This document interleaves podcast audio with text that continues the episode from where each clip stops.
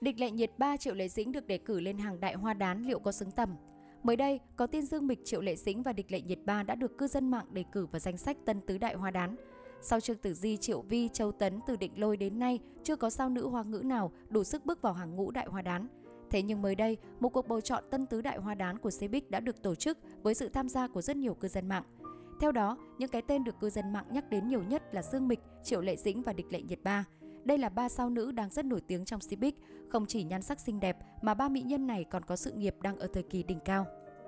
Dẫu nổi tiếng là vậy, thế nhưng cũng có không ít ý kiến cho rằng Dương Mịch, Triệu Lệ Dĩnh và Địch Lệ Nhiệt Ba vẫn chưa đủ tầm để bước vào hàng ngũ đại hoa đán.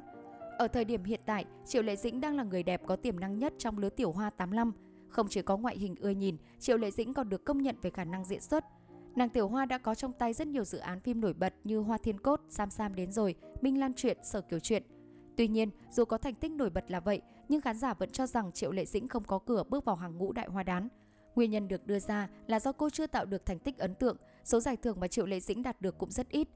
Có lưu lượng cao, nhưng xét về thành tích thì Triệu Lệ Dĩnh vẫn kém xa các đại hoa đán hiện nay. Sau khi ly hôn và trở lại showbiz, khán giả có thể nhìn thấy rõ tham vọng của Triệu Lệ Dĩnh khi mong muốn bước chân vào phái thực lực. Tuy rằng nhìn bề ngoài, con đường hiện tại của Triệu Lệ Dĩnh rất thanh thâm, nhưng cái mác của một diễn viên đỉnh lưu vẫn luôn kìm kẹp sự đột phá của cô.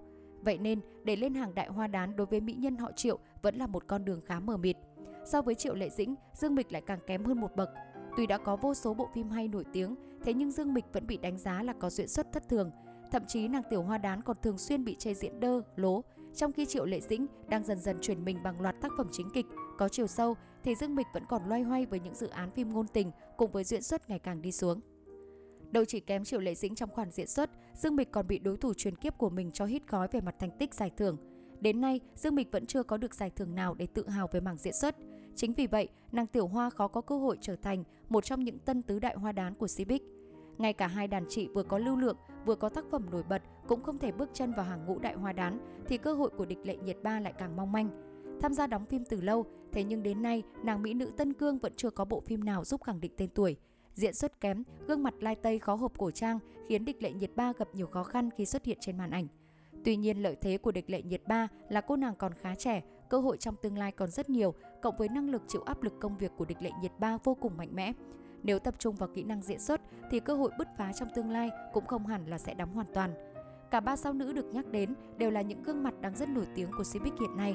Dù vậy, so với các đại hoa đán trước đó, rõ ràng thực lực của Dương Mịch, Triệu Lệ Dĩnh và Địch Lệ Nhiệt Ba đều kém rất xa.